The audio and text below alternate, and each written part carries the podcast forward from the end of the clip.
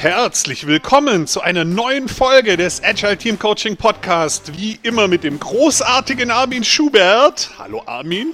Hi. Und mir, Daniel Hommel. Herzlich willkommen. Heute spreche ich mit dem herausragenden Daniel über Unsicherheit. Schon wieder? Ja, natürlich. Aber was ist heute anders? Ich habe das Feedback bekommen, dass wir zu unkonkret, oder nein, nicht unkonkret, aber hey, die Leute brauchen noch Methoden und Methoden haben wir. Also, da hauen wir einfach noch ein paar draus. War mir eigentlich gar nicht so klar, aber als wir die mal aufgeschrieben haben, hatte ich Angst, dass es irgendwie viele sind. Ja, es fühlt sich auch jetzt so in der Vorbereitung mehr so nach Doppel- oder Dreifachfolge an, aber das kriegen wir schon hin. Wir wollen uns fokussieren. Fokus. Ja, was gab es auf der Metaebene? Wir hatten wahnsinnig gute Diskussionen über, hey, was führt denn zu solchen Gesprächen? Was führt denn für guten Umgang mit Unsicherheit und so? Was braucht man für Eigenschaften? Ja. Und ein paar der Gedanken fließen hier jetzt rein. Danke für den tollen Austausch im Slack. Ja, voll geil. Das war wirklich mal ein echt mehrtägiger Thread, an dem sich mehrere Leute beteiligt haben, wo Dinge nochmal klarer wurden, wo unterschiedliche Meinungen reinkamen. Das war echt richtig cool. Ja. So, auch wenn dieser Slack-Thread eigentlich das Zeug zum Highlight hat, ich habe noch ein anderes Zeug zum Highlight. Also, ein Kollege vom Kunden oder ein Mitarbeiter von einem Kunden hat mir geschrieben, weil er jetzt irgendwie wechselt und dann halt eben Abschied nimmt. Und der hat mir eine lange Mail geschrieben, mit wofür er dankbar ist. Und sein letzter Satz war: Deshalb vielen Dank für deine Vorträge, deine cleveren Fragen und deine Gabe, deinem Gegenüber zu zeigen, dass es selbst seinen Wert definiert und die meisten Antworten bereits kennt. Und ich habe darüber nachgedacht und war so richtig, wow! Coaching funktioniert. Also es war für mich so diese Bestätigung, dieses Urvertrauen, das Zutrauen. Und ich hatte echt Pipi in den Augen. Also es war wirklich, wirklich, wirklich, was ich sage, geil, dafür lohnt es sich zu arbeiten. Einmal im Monat so ein Satz oder einmal im Jahr, dann bin ich happy. So eins meiner absoluten Highlights jetzt für 2022, kann ich jetzt schon sagen. Vielen Dank an den, der mir das geschrieben hat. Und warum ist mir das wichtig? Weil ich immer wieder gefragt, und es hat ja auch was mit Unsicherheit zu tun, also kommen wir nachher gleich zu, dieses, ich vertraue darauf, dass die Klienten, dass die Coaches die Lösung in sich tragen. Emendare heißt nicht, positive Kräfte entfachen, das haben wir lange als Idee gehabt, sondern es heißt entfesseln, weil wir davon ausgehen, dass es schon da ist. Und an ganz vielen Stellen berichten die Emendare-Kollegen, hey, es ist so geil und das macht mich einfach bolle stolz, dass ich da bei Emendare arbeiten darf und dass wir lauter geilen Scheiß machen mit ganz vielen Menschen. Das war ein langer, ist das ein Rant? Nein, das ist kein Rant. Das war ein Begeisterungssturm. Du musst da jetzt durch. Ja. Ich habe ihn gemerkt und ich finde es total interessant. Ich habe noch nie so über Entfachen versus Entfesseln nachgedacht, aber du hast natürlich recht. Entfesseln ist viel geiler, weil da die Grundannahme drinsteckt, dass es schon da ist und es nur von der Leine gelassen werden muss. Und was ich an Entfachen auch nicht mag, ist, es ist ein destruktiver Prozess. Also Entfachen verbinde ich mit Brennen, verbinde ich mit Zerstören, verbinde ich irgendwann mit Kohle und verbrannter Erde. Passt nicht zu der Firma, in der ich arbeiten mag. Und Gott sei Dank darf ich in der Firma arbeiten, die ich sehr, sehr liebe. Und dann ist Entfesseln viel, viel geiler, weil dann irgendwann laufen noch mehr Leute mit einem coolen, agilen Mindset durch die Welt und machen die Welt ein bisschen geiler. Jo. Das ist der Hammer. Gut.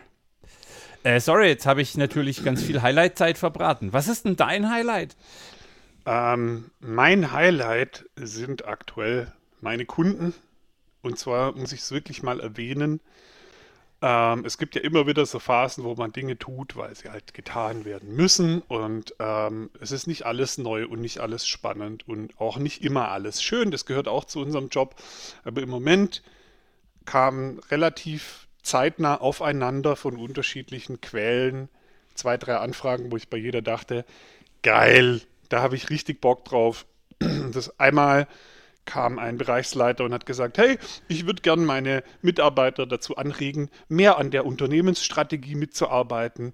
Können wir da nicht einfach mal mit allen einen Open Space machen, wo wir nur darüber reden? Und ich so, puh. Yes! Yes! Hauptgewinn. Also aus verschiedenen Gründen. Wie geil ist der Typ? Wie geil ist diese Frage? Und wie geil ist es, dass ich Open Space bauen darf mit dieser Einladung? Da habe ich gestern ganz viel Hirnschmalz reingesteckt. Ja, und dann kam noch ein anderer Kunde und hat gesagt, hey, magst du nicht mit unseren Scrum Mastern mal ein Offsite machen? Ich habe das Gefühl, wir müssen über Scrum Master Haltung, Scrum Master Ziele uns noch besser kennenlernen, bliblablub reden, bauen uns mal einen Workshop. Ist jetzt auch sowas, was die richtigen Hirnwindungen bei mir kitzelt und wo ich echt Bock drauf habe. Ja, und da waren auch noch andere Sachen, wo ich echt so das Gefühl habe, hey, irgendwie ist Arbeit gerade viel geiler, als sie oft ist. Und ich kriege auch irgendwelche spannenden Themen. Also ich hatte letztes Mal von einem Workshop zum Thema, wie führt man richtige One-on-Ones und so. Im Moment können wir gerade echt die Vielseitigkeit unseres Portfolios rauskitzeln. Also wir haben so viele Themen, von wir betreuen eine Hochschule bis zum Industriekonzern, von wir machen Einzelcoaching bis zu Großgruppenmoderation. Die Facetten sind unendlich und es ist wirklich geil. Ja, kann ich total nachvollziehen. Hammergeil. Cool.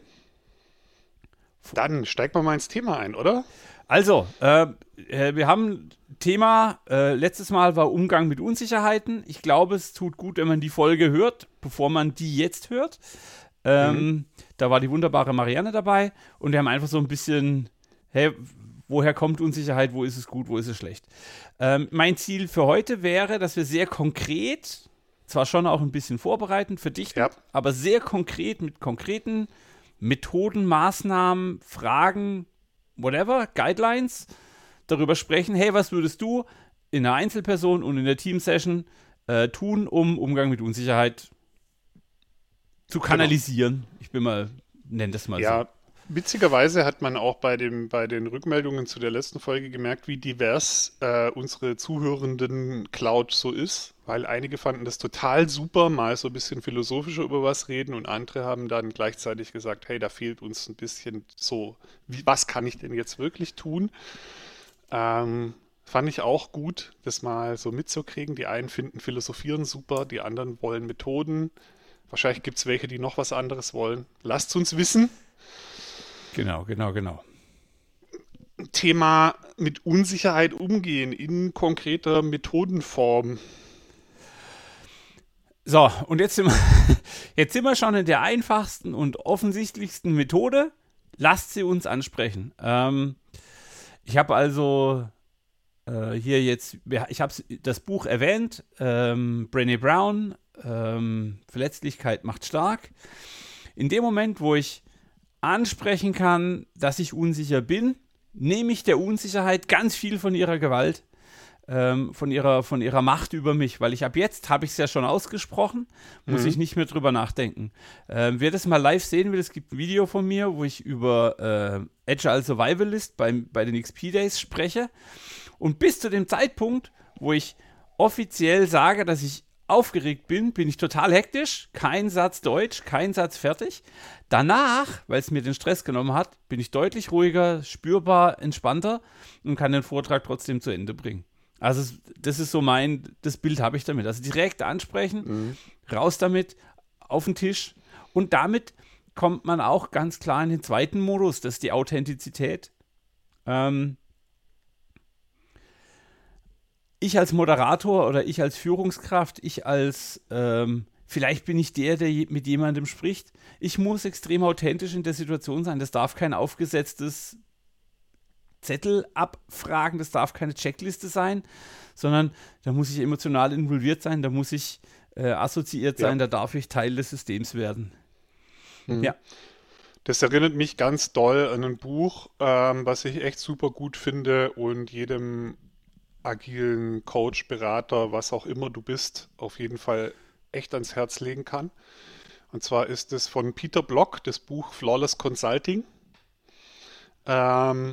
Und Peter Block ist ja so einer der Consulting-Gurus, würde ich mit Jerry Weinberg und so in den Topf werfen. Macht das auch schon Jahrzehnte und hat, was weiß ich, bietet schon seit Jahrzehnten dazu auch Weiterbildungen an und so. Buch in der x-ten Auflage draußen, also so wirklich Bestseller, Klassiker. Und der beginnt in dem Buch halt auch, dass die Rolle des Consultants auf Authentizität und Direktheit aufbaut. Und er meint halt damit auch, wenn man dann weiterliest, ganz doll, dass man als Consultant eben nicht vergessen darf, dass die eigenen Gefühle, die eigenen Bedürfnisse und so weiter auch eine Rolle spielen. Natürlich auch die Wahrnehmungen, so lieber Kunde, ich sehe bei dir das, sollte man auch direkt ansprechen, aber eigene Unsicherheit auch nachzugehen, die ernst zu nehmen, die im Zweifelsfall auch anzusprechen, mit der zu arbeiten. Also nicht zu versuchen, ich bin der professionelle Consultant, ich darf nicht unsicher sein. Nein, ganz im Gegenteil. Also Peter Block sagt, du bist auch jemand, du hast auch Gefühle, du hast auch Bedürfnisse. Und wenn du die nicht mit in die Gleichung reinnimmst und damit proaktiv arbeitest, kann es nicht gut werden. Und also das ist mir nochmal ganz wichtig, was du sagst hier, dieses ich bin invested, ich bin auch emotional drin in dem Gespräch. Aber es gibt für mich eine Grenze, weil ich fühle mit, aber ich leide nicht mit dir. Wenn du also aus Angst gelähmt vor irgendeinem Problem stehst als mein Coachie, dann fühle ich mit dir. Ich werde mich da mit hineinbegeben. Ich gehe mit auf deine Reise und ich bin dabei, aber ich werde nicht mitleiden. Ich muss neutral bleiben. Das ist dieses Selbstschutz vor Fremdschutz. Wenn du als mein Fremder, als mein Rettungsdienstopfer unterwegs bist, dann geht es dir schon schlechter, du bist der Hilfe braucht. Ich muss neutral bleiben, ich muss einigermaßen Abstand halten und trotzdem authentisch in der Situation sein. Ja? Ich muss dafür sorgen, dass ich noch in der Lage bin, dir zu helfen. Ach, finde ich das toll. Genau. Ich will kurz bei Peter Block noch bleiben, weil das ist die perfekte Überleitung. Ich glaube, dass dieses Gefühl, ich fühle mich unsicher und so weiter, halt auch eine Erinnerung daran sein kann. Wir reden ja immer ganz viel über Auftragsklärung und Auftragsklärung macht man ja nicht nur am Anfang, ist ja ein kontinuierlicher Prozess. Ich glaube, dass diese gefühlte Unsicherheit eine Erinnerung sein kann, nochmal auf die Auftragsklärung zu gucken.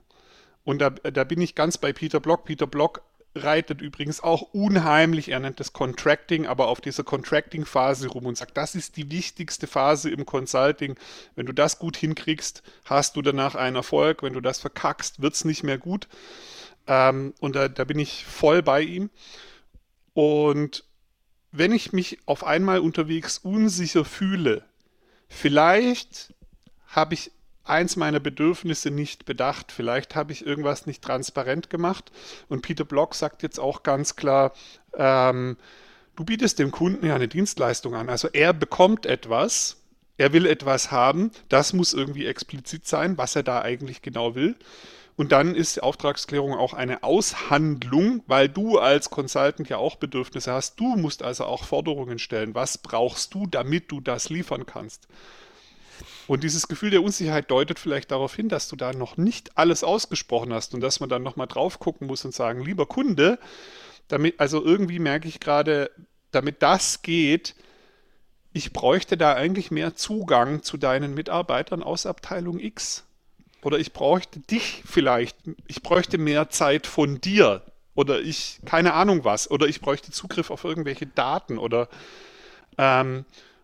Das ist Contracting, das ist Auftragsklärung.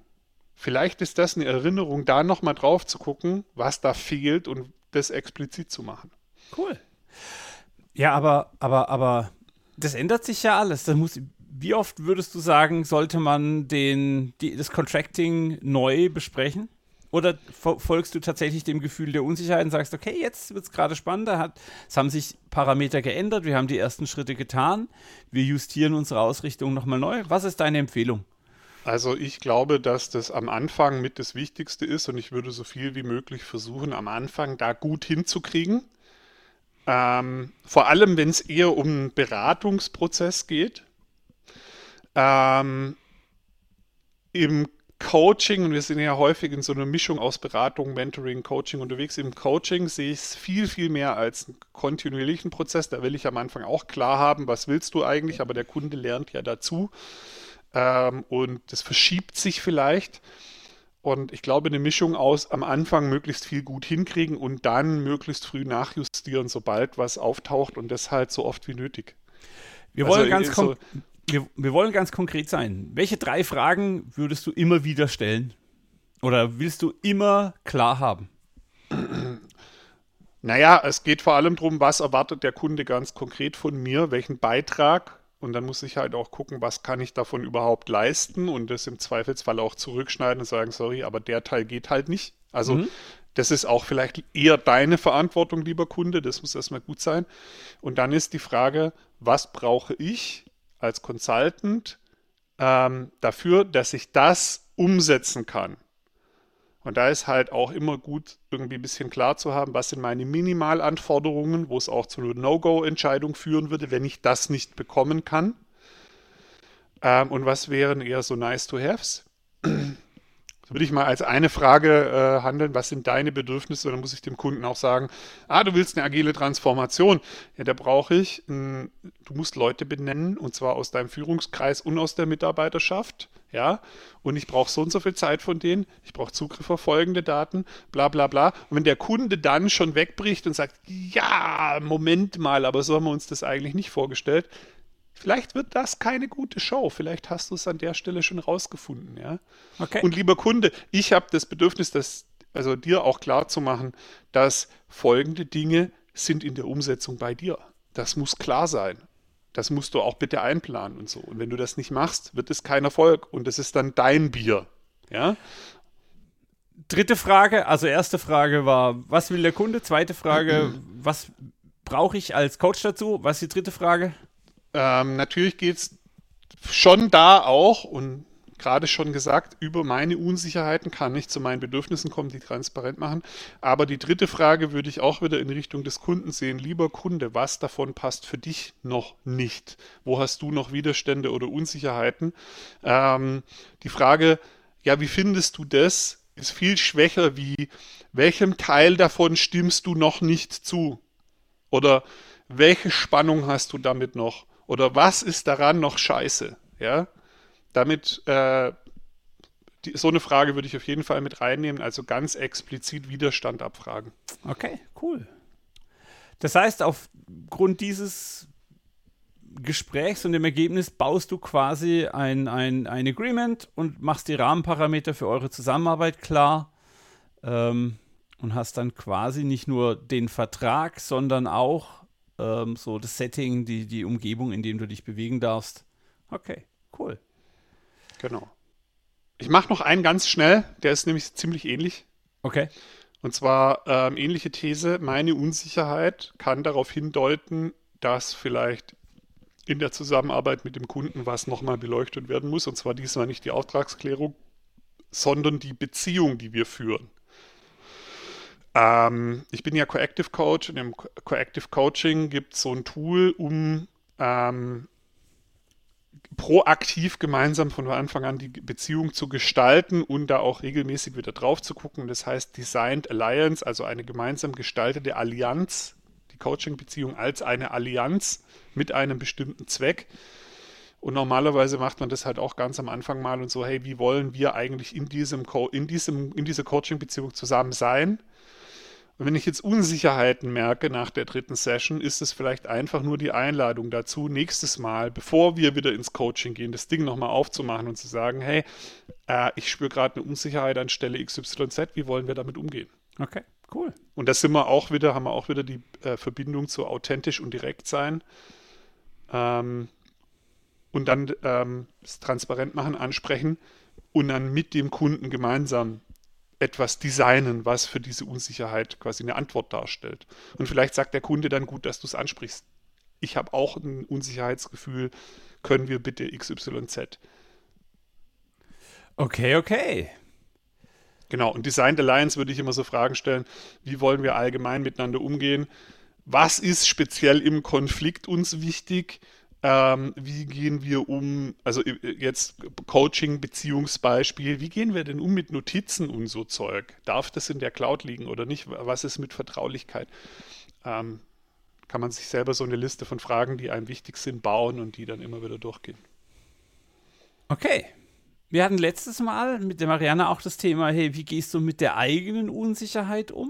Also, und auch da würde ich gerne konkreter hingucken. Was tust du mit dem, ich weiß nie, wo eine Coaching-Beziehung hingeht. Ich weiß nie, was ein Kunde oder wie ein Kunde auf meine Impulse reagiert. Wie gehst du mit dem eigenen Unsicherheitssystem um? Oder was für Vorschläge haben wir da, um konkret zu sagen, hey, lest mal in die Ecke, da kommen sinnvolle Dinge? Ja, also ein bisschen ist es, natürlich wird es an der Stelle auch philosophisch, weil wir haben ja letztes Mal in unserer etwas philosophischeren Folge, wo wir mehr so drüber philosophiert haben, ja auch schon gesagt, Unsicherheit ist halt eigentlich immer da. Die Welt besteht zu einem gewissen Teil auch aus Unsicherheit, Leben bedingt Unsicherheit, weil sich Dinge verändern. Ich kann mir das natürlich erst nochmal klar machen und dann halt meinen Umgang damit auf die Probe stellen. Und da gibt es dann wieder Tools. Ich weiß gerade nicht mehr, wie das auf Deutsch heißt. Auf Englisch ist es, glaube ich, das Serenity Prayer. Sorry, jetzt wird es kurz religiös. Das ist dieses Herr, gib mir, also dieses Dinge zu unterscheiden, die ich kontrollieren kann und welche nicht. Und die Ruhe, die Dinge, und die Ruhe, die Kraft, die Ruhe zu bewahren, wenn ich Dinge nicht ändern kann und so. Ja, genau, okay, kenne ich. Ja, und vor allem den Unterschied zu erkennen. Ja. Und also das finden wir auch bei den Stoikern. Eine ganz zentrale These bei den Stoikern ist ja, es geht eigentlich ganz viel im Leben einfach nur darum zu erkennen, was kann ich kontrollieren und was nicht. Ja. Und da gibt es Tools, die auch allen Zuhörenden bekannt sein werden. Agile Retrospectives Making Good Teams Great von Diana Larsen und Esther Derby. Findet ihr ein Tool, Circles and Soup, diese Einflusskreise. Das findet man auch im Theory of Constraints Umfeld und teilweise auch im Kanban-Umfeld und in anderen wird da teilweise ein bisschen anders beschrieben, ein bisschen anders gemalt, aber es ist immer so ein ganz innen habe ich die Kontrolle, habe ich Einfluss, ganz außen habe ich gar keinen Einfluss, kann gar nichts tun und dann gibt es oft noch dazwischen so, ich habe indirekten Einfluss. Das ist schon das erste Tool. Einfach mal die eigenen Sachen, die man gerade so sieht, da mal einsortieren. Und dann die Sachen, wo ich eben gar keinen Einfluss habe, brauche ich auch nicht weiter drüber nachdenken, weil diese Energie, die ich investiere, ist Zeitverschwendung. Und man muss sich auch klar machen, das ist nicht nur eine Methode für sich selbst, wo ich mir selber diese Kreise aufmale, sondern auch jedes Mal, wenn ich das mit einem Team gemacht habe, wird dem Team klar, hey, okay, das hier ist unser Kernbereich, da entscheiden wir. Hier haben wir eine Schnittstelle mit einem anderen Team oder was auch immer. Hier müssen wir gemeinsam entscheiden. Dann gibt es einen weiteren Kreis außenrum. Hey, hier entscheidet jemand anderes und wir müssen davon erfahren oder das hat Einfluss auf unsere Arbeit. Und dann gibt es auch noch Zeug, wo wir einfach sagen, hey, geht uns nichts an, ignorieren wir, brauchen wir uns gar nicht drüber nachdenken. Das als Team mit einem großen, wie heißen diese braunen Papiere? Wir machen da immer Kreise auf diese riesen braunen Papers, egal. Das hilft, weil es Transparenz schafft, weil es klar macht, okay, das ist außerhalb unserer Einflussbeziehung. Und manchmal kommt dabei auch raus, hey, da wollen wir näher hin, das ist so wichtig für unsere Arbeit. Vielleicht brauchen wir jemand aus dem Fachbereich, vielleicht müssen wir diese Expertise ins Team holen. Und schon bin ich aktiv daran, mit diesen Einflusskreisen eine Zukunft zu gestalten, die weniger unsicher ist. Ja. Ja, vor allem, der Trick ist ja nicht nur dabei zu erkennen, worüber sollte ich nicht mehr nachdenken, weil einfach nur zu erkennen, okay, da sollte ich eigentlich nicht mehr drüber nachdenken, fühlt ja nicht zwingend dazu, dass ich das wirklich schaffe, da nicht mehr drüber nachzudenken. Aber es zeigt mir ja auch auf, das sind alles Dinge, wo ich Kontrolle habe, wo ich ganz konkret etwas tun kann. Und in dem Moment, wo ich anfange, mich darauf zu konzentrieren, bewege ich Hebel, die ich auch bewegen kann, kriege wahrscheinlich da auch Ergebnisse und dann, das wird ganz stark meine Wahrnehmung natürlich beeinflussen. Meine Wahrnehmung der Unsicherheit, weil ich bringe wieder Power auf die Straße, ne? Ja. Ich kann wieder an Dingen was bewegen, ich konzentriere mich darauf, wo ich etwas bewegen kann, ich sehe Ergebnisse und schaffe es dadurch dann vielleicht auch wirklich besser, den anderen Teil auszublenden. Und Dinge, die ich halt nicht beeinflussen kann, egal wie unsicher oder wie sicher sie sind, die sind halt so, wie sie sind. Also das ist halt einfach auch so eine Wahrheit, an der es nichts zu rütteln gibt. Und da kann ich jetzt lang frustriert sein, lang drüber nachdenken, lang Energie versenken. Zieh deine Aufmerksamkeit dahin, wo du was machen kannst. Ja. Füll damit deinen Kopf. Dann ist das andere A nicht mehr so schlimm und B produzierst du Ergebnisse, weil deine Energie an eine sinnvolle Stelle hinfließt. Und hier sind die Buddhisten den Stoikern nicht sehr fern. Es gibt ja dieses Meme, hey, Kannst du was dran ändern? Dann reg dich nicht darüber auf. Wenn du was dran ändern kannst, brauchst du dich auch nicht drüber aufregen, kannst da was dran tun. Check. Genau, und durch den Fokus auf das Tun und dann wirklich was tun, klappt das Ganze dann auch. Weil nur über das eine nicht mehr nachdenken wollen, reicht nicht. Das wird nicht funktionieren. Cool. Hey, dann nächster Schritt. Also, wir haben jetzt so ein bisschen nach innen geguckt, wie gehen wir selber mit diesem Umgang um, haben dann festgestellt, hey, das funktioniert auch im Team mit den Einflusskreisen. Und jetzt? Ich habe ein Team von mir, dem ist eine riesen Herausforderung gestellt. Was tue ich, um diesem Team konkret zu helfen? Hey, betrachtet's. Okay, ich kann jetzt diese Einflusskreise, könnte ich anwenden, haben wir gerade schon besprochen. Was noch? Was fällt dir noch ein? Ein Tool, was ich ziemlich nah an diesen Buddhismus, Stoizismus, Einflusskreise, Kontext knüpfen würde, ist zum Beispiel auch sowas wie Responsibility Process. Wenn wir da mal genau drauf gucken, ist das eigentlich auch so ein Stoiker-Tool. Da geht es ja auch darum, zu gucken, welchen Einfluss kann ich eigentlich ausüben und meine Energie nicht auf Sachen wie Blaming oder Rechtfertigung oder mich zu schämen verschwenden, sondern dahin, wo ich was tun kann. Das ist sehr nahe an diesen Einflusskreisen und an anderen Tools. Das kann ich jetzt natürlich auch noch kombinieren. Ich kann die Einflusskreise machen und wenn dann mein Team immer noch meckert bei dem inneren Bereich, ja, aber der Chef, Leute, lass uns mal Responsibility Process noch oben drüber legen. Mit welcher Haltung wollen wir hier unterwegs sein? Also gibt es verschiedene Tools, die witzigerweise alle so ein bisschen ähnlichen Anstrich haben. Vielleicht ist das, was wir gerade durchkauen, schon seit 2000 Jahren geklärt und wir haben ihm immer nur neue Namen gegeben. Wer weiß das schon? Naja, es ist schon alles gesagt, nur noch nicht von jedem. Deshalb machen wir Podcasts, damit wir auch endlich eine Variante davon damit wir auch endlich mal alles sagen. Ah, herrlich. Thema alles sagen.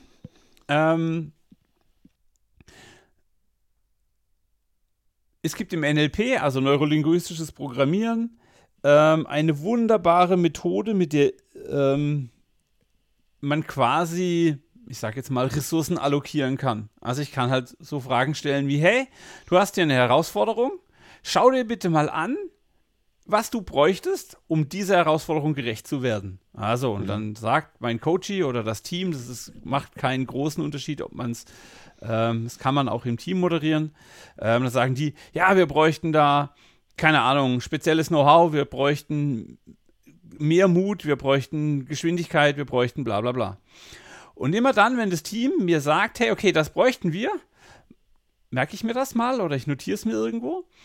Und in der zweiten Runde stelle ich dann die Frage, hey, okay, wo in der Vergangenheit habt ihr diese Eigenschaften, diese Dinge, diese Fähigkeiten, diese Skills schon sozusagen bewiesen? Wo habt ihr die schon zur Wirkung gebracht? Und damit gebe ich das Team, jetzt wird es nicht mehr deutsch, damit gebe ich dem Team das Gefühl, besser vorbereitet zu sein. Das ist ein psychologischer Effekt, weil da kommt nichts Neues. Ja, das ist, also jedes Projekt ist eine andere Herausforderung, aber die Fähigkeiten, die ich dafür brauche, sind nahezu immer die gleichen. Und wenn ich dann feststelle, jetzt fehlt mir ein Know-how, keine Ahnung, jetzt brauche ich zum ersten Mal einen Datenbanker, dann ist auch okay, dass ich Datenbanken brauche, weil dann habe ich das jetzt rausgearbeitet, ich kann hergehen und es holen. Und also neurolinguistisches Programmieren sorgt dann dafür, dass ich mein Narrativ zu dem Problem ändere. Ja? Ich schaffe einen Frame, in dem ich sagen kann, hey, ja, ich werde hier Mut brauchen. Ich war aber auch in der Vergangenheit schon mutig. Ja, ich werde hier Innovation brauchen. Ich war aber auch schon früher kreativ, um diese Unerreichbarkeit des vor mir liegenden Problems zu reduzieren. Das kann ich ganz einfach auch im Team moderieren, an der Wand, alles cool.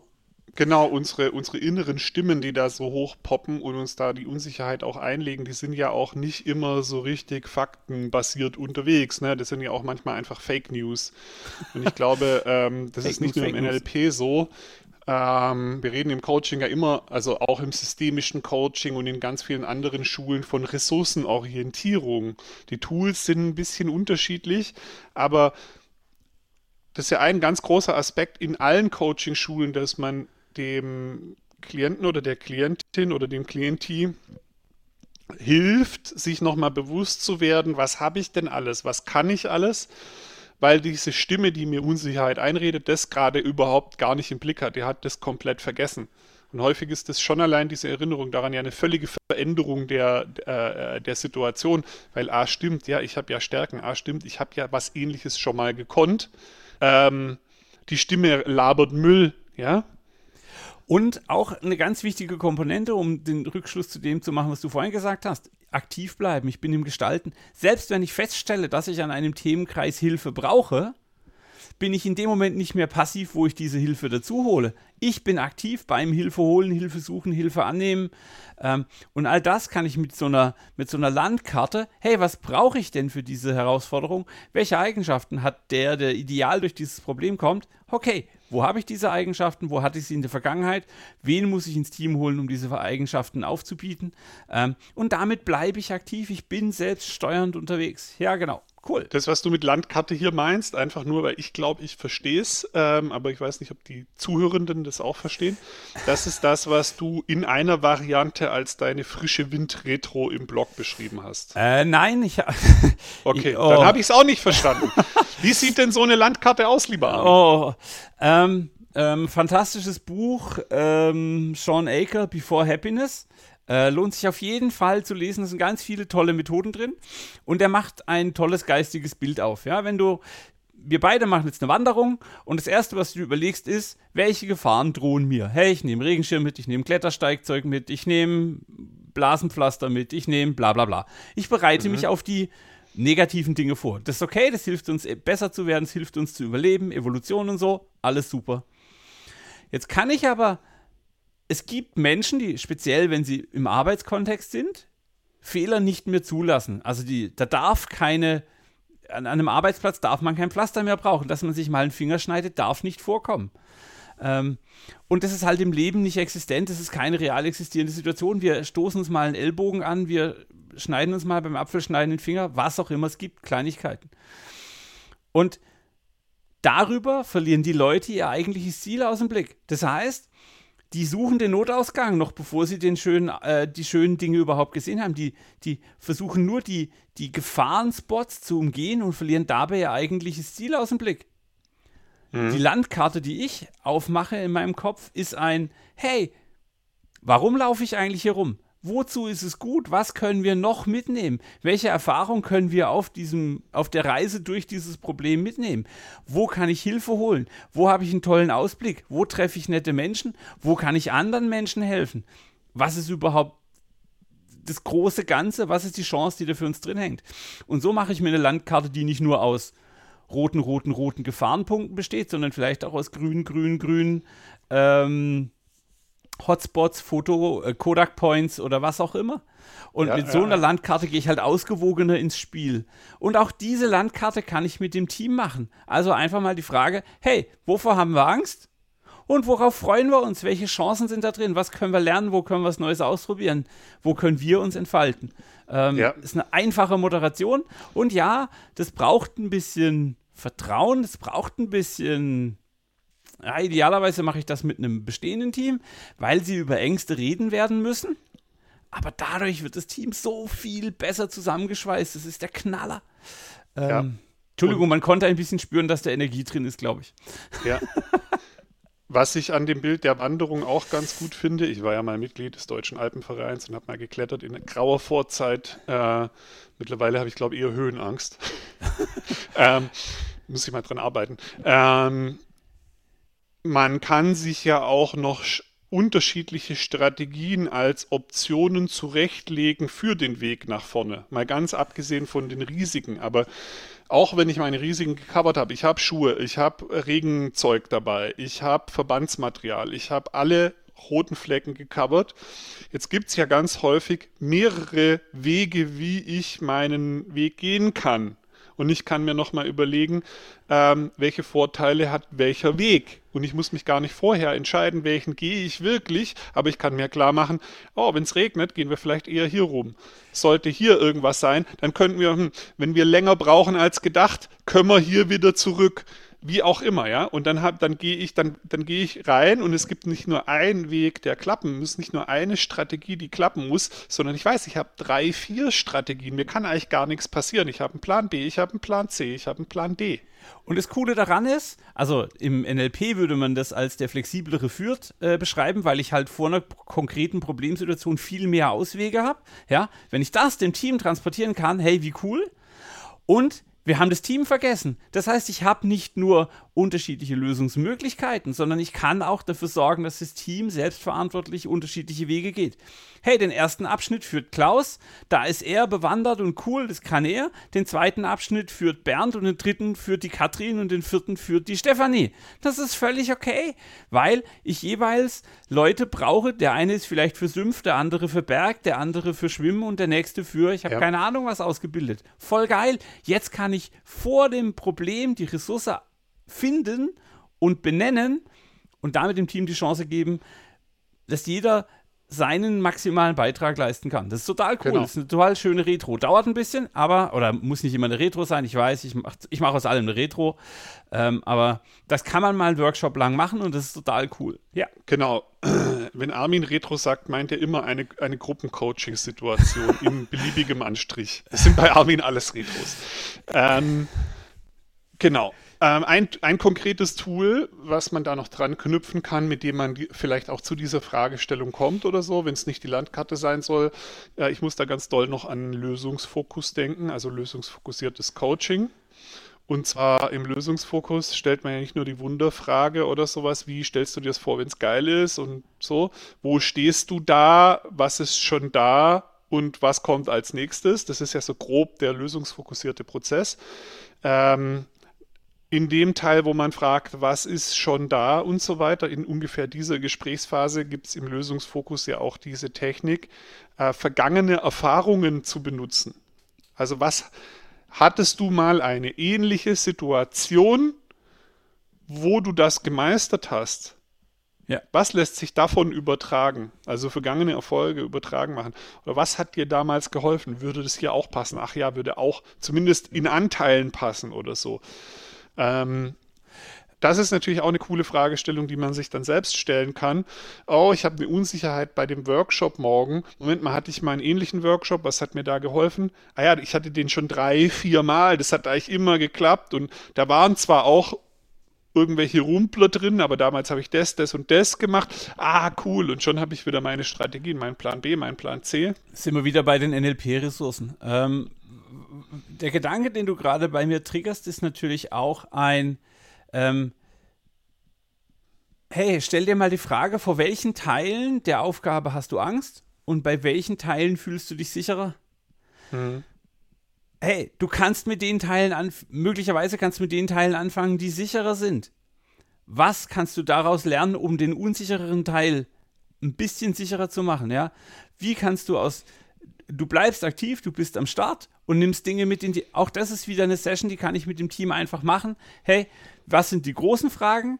Was kann ich tun, um die großen Fragen kleiner zu machen? Und hey, wo habe ich Felder, wo ich ganz aktiv arbeiten kann und wo ich mir einigermaßen sicher bin? Und wie hilft mir das dann beim Umgang mit den unsicheren Themen? Ja. Boah, jetzt hast du mich voll in die Richtung Tim Ferriss getriggert. Okay. Tim Ferriss, Four-Hour-Work-Week, ist wahrscheinlich einigen bekannt. Der macht ja auch ein relativ erfolgreiches Podcast, ist Speaker und redet über ganz viel Zeug und keine Ahnung. Der hat irgendwo mir mal eine Fragestellung in den Kopf gesetzt. Ich weiß nicht, ob das aus seinem Podcast war oder aus seinem Buch, keine Ahnung. Auf jeden Fall, wenn es um Optionen geht, also ich glaube, die ist von Tim Ferriss, fragt er, welche dieser Optionen würde allen anderen einfacher oder überflüssig machen? Ich verstehe nicht. Also du hast jetzt eine Liste von Optionen oder Möglichkeiten vor dir oder auch Dinge, die du tun kannst, die sind vielleicht, vor der einen hast du Angst, vor der anderen nicht so. Ja. Und wenn du diese Liste vor der Nase hast, welche dieser Optionen würde alle anderen einfacher oder überflüssig machen? Das finde ich eine total geile Frage, weil oft merkst du dann, hey, 8 von den 10 sind eigentlich irgendwie Beiwerk, aber wenn ich dieses eine Ding hinkriege, ist der Rest eigentlich egal. Ja. Das ist doch eine geile Erkenntnis. Das ist so, diese Frage finde ich richtig geil. Und Tim Ferriss hat noch ein anderes Tool, da können wir auch einen kompletten TED-Talk von ihm verlinken. Und zwar nennt er das Fear-Setting. Und das ist, glaube ich, ganz geil, wenn man, wenn es nicht nur um Unsicherheit geht, sondern wirklich schon in Richtung Angst. Und du hast ja gerade auch das Wort Angst in den Mund genommen. Und so wie Tim Ferriss das erzählt, ist das auch was man gut als Journaling, als Tagebuchübung machen kann. Und zwar schreibt man sich erstmal auf, was sind denn eigentlich meine größten Ängste, die mich im Moment blockieren? Einfach mal alles aufs Blatt bringen. Dann zu jeder dieser Ängste oder Unsicherheiten stellt man sich die Frage, was ist das Schlimmste, was passieren kann, wenn sich das wirklich manifestiert, wenn das wirklich eintritt? Okay. Da habe ich natürlich das Potenzial, dass ich bei manchen Dingen merke, boah, das wäre richtig scheiße. Ja. Und bei anderen merke ich aber vielleicht auch, hä, eigentlich keine wichtige Nummer, ist egal. Habe ich diese Angst völlig übertrieben. Selbst wenn mir das morgen komplett auf den Fuß fällt, ist es eigentlich ein No-Brainer, ja. Also es sind ein paar vielleicht schon mal weg, ein paar habe ich vielleicht sogar noch mehr Angst. Mal gucken. Die dritte Frage, die dann kommt, ist, wie kann ich die Wahrscheinlichkeit verringern, dass das eintritt? Also was kann ich tun, um das abzuschwächen? Klassisches Risikomanagement, Risikomitigation. Genau, im Prinzip ähnlich auch Beziehungen zum Projektmanagement. Ne? Ja. Und die vierte Frage ist, wenn es passiert, wie komme ich wieder aus der Sache raus? Also wie kann ich recovern? Wie kann ich mich wieder da rausziehen? Das ist mein Backup-Plan. Ja, cool. Genau, also was mache ich, wenn es passiert und so. Und ich glaube, in seinem TED-Talk stellt er dann auch irgendwelche anknüpfenden Fragen vor. Die vier konnte ich mir halt merken. Und das ist auch geil, sich mit Ängsten zu beschäftigen, sich Optionen zu schaffen, die ein bisschen zu challengen und mit irgendwelchen Strategien da rauszugehen und was tun zu können. Also gerade in der Coaching-Beziehung finde ich den Umgang mit Angst extrem wertvoll. Also ja, das darf ich nicht so aus einer Distanz und emotional entkoppelt tun. Da muss ich schon mit reinfühlen. Aber es ist mir total wichtig, weil die Angst hat ja eine wichtige Schutzfunktion. Also Angst entsteht ja nicht aus dem Nichts, sondern Angst hat ja eine Motivation. Die Angst will uns vor irgendwas schützen. Und jetzt muss ich halt rausfinden, als Coach, hey, welchen Schritt ist der Coachie bereit zu tun, um sich dieser Angst näher zu stellen? Oder welche Gefahr muss ich aus diesem Angstsystem rausnehmen, damit sie an Impact verliert? Ja? Und so kann ich aktiv mit der Angst arbeiten, weil die Angst ist was Gutes. Also Angst als negativ hinzustellen, finde ich grenzwertig, weil die Angst hilft uns, die schützt uns davor, Bullshit zu machen. Und das ist gut. Die rettet wahrscheinlich an ganz vielen Stellen täglich unser Leben, sonst würden wir alle vor Züge laufen oder vor Straßenbahnen oder irgendwas. Und das ist total wertvoll. Und genau diese Funktion, also dieses, was ist die positive Absicht der Angst? Auch darüber nochmal zentral zu sprechen und das quasi zu einem Fundamentpfeiler zu machen. Also, okay, du hast Angst davor, bla bla bla, und diese Angst, die positive Absicht der Angst ist, dass es dir auf gar keinen Fall passieren kann, dass du deinen Job verlierst. Okay, dann ist das jetzt eine feste Leitplanke und alles, was wir tun, bauen wir darauf auf, dass das unser Fundament bleibt. Damit mache ich Menschen handlungsfähiger. Ja? Das ist total wertvoll. Angst hilft. Sind wir wieder voll bei Coaching-Techniken. Also das gibt es, glaube ich, auch in verschiedenen Schulen. Im Co-Active ist es so diese inneren Stimmen. Das wird häufig so geframed wie so das Teufelchen und das Engelchen auf der Schulter, die dir irgendwas einflößen. Und diese negativen Stimmen werden dann häufig Saboteure genannt. Habe ich schon lange nicht mehr so genannt, weil normalerweise fragt man sich dann, okay, jetzt hast du so eine Stimme, die redet dir Unsicherheit, Angst ein, kritisiert dich, also was offensichtlich erstmal Negatives. Und als Coach fragt man dann halt erstmal, okay, welchen Dienst will dir diese Stimme eigentlich erbringen? Nehmen wir mal an, die will eigentlich was Positives, welchen Dienst will die dir erbringen? Ja. Wovor will die dich schützen? Ja? Und dann kommt häufig nämlich, wie du sagst, was völlig Nützliches raus und dann kann man eben auch noch sich fragen, okay, welches deiner Bedürfnisse steckt hinter dieser Stimme oder welche deiner Werte, der gerade verletzt ist, steckt hinter dieser Stimme. Man kann das ganz toll in Beziehung wieder mit Dingen bringen, die einem dann zu mehr Klarheit verhelfen. Und mehr Klarheit ist in der Regel dann immer die Grundlage für einen besseren Umgang mit der Situation. Cool. Okay, was haben wir noch? was wir immer haben, also immer, wenn ich im Call bin, ist positive Psychologie am Start. Das heißt, auch hier Erfolge feiern. Ich muss große Probleme oder große Unsicherheiten handhabbar machen, indem ich kleine Schritte tue. Auch hier Barbara Fredrickson, Resilienz aufbauen. So weit bin ich schon gekommen. Hey, cool, dann ist mein Problem ja schon viel kleiner geworden. Da muss ich innehalten, da darf ich mir kurz Zeit nehmen und sagen, okay, hey, davor hatte ich eigentlich Angst. Super, habe ich heute nicht mehr, weil ich habe es geschafft. Okay, nächstes Ziel. Ich muss mir also auch das kann ich wunderbar mit dem Team machen, ganz konkret Basecamps auf meinem Weg zum Kilimanjaro oder wo auch immer hin einbauen. Ich muss Momente haben, wo ich innehalten kann, wo ich sagen kann, okay, was haben wir geschafft? Brauchen wir neue, also das sind wir wieder in der Auftragsklärung ganz vom Anfang an, müssen wir jetzt unsere Frames anders stecken, was ändert sich gerade in unserem Vorgehen, müssen wir die Geschwindigkeit anpassen und dann, hey, ab dafür, Erfolge feiern, Erfolge feiern, Erfolge feiern, weil das gibt uns nun mal Kraft. Da geht es auch um das Gleichgewicht, ne? Also ich denke jetzt wieder an den Broaden-and-Build-Effekt, dieses Verhältnis 3:1, dass halt negative Emotionen irgendwie relativ stark wirken. Deshalb muss ich immer gucken, dass ich auf der anderen Seite der Waage einfach viel habe, dass ich in Balance bleibe. Also ich muss immer das Positive irgendwie fokussieren. Und also nur damit wir klar sind, deshalb ist das Review-Meeting aus dem Scrum für mich das zentrale Element von diesem ganzen agilen Shit-Zeug, weil ich hatte letzte Woche ein Review und der Kunde hat sich das Produkt angeschaut und sein erster Satz war, das ist genau das, wonach ich schon lange gesucht habe. Und ab da war der Review vorbei, weil es hat ihm keiner mehr zugehört. Die Leute waren einfach happy, die Entwickler waren geflasht und alle so, wow, okay, unsere Ideen kommen gut an und jetzt war es egal, was im Detail passiert ist. Genau. Also, dass die jetzt letzten 3 Bugs und dass der Bildserver kaputt war und so, genau. Alles vergessen, Vergangenheit. Alles wurscht, ja, es war einfach hey, das ist genau das, was wir gesucht haben. Und dann war fertig, ja, also das war echt so ein wow. Und jetzt bist du natürlich auch, hier, du hast Resilienz aufgebaut, du hast dem Kunden schon mal geliefert, was er wollte, du bist dir sicherer, dass du den Kunden verstanden hast, deshalb läufst du jetzt auch mit strengeren Schritten nach vorne und gehst da und sagst, jawohl, komm, wir schaffen das, tschakka. Und das ist genau das, worum es geht und deshalb ist das Review-Meeting das wichtigste Meeting, bei dem der Kunde auf jeden Fall dabei sein darf, um genau solche Feedback-Loops möglich zu machen. Ganz, ganz, ganz wichtig, positive Wertschätzung mega da reinkriegen, ja. Feedback-Loops schließen. Krassomat! So, jetzt habe ich noch eine letzte. Jetzt haben wir also für unsere Verhältnisse sehr konkret mit Links, Büchern, TED-Talks und Konzepten um uns geworfen.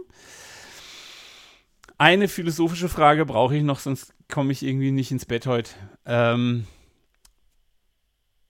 Was für eine Haltung würdest du von Menschen oder welche Haltung brauchen Menschen, die in so einen Dialog eintauchen? Was ist da wichtig und warum? Haltung in den Dialog um Unsicherheit oder was? Ja, genau. Also jetzt ruft dich jemand an und sagt, hier, ich habe hier einen Kunden, der ist unsicher. Was für eine Haltung musst du aufbauen, damit du da rein kannst?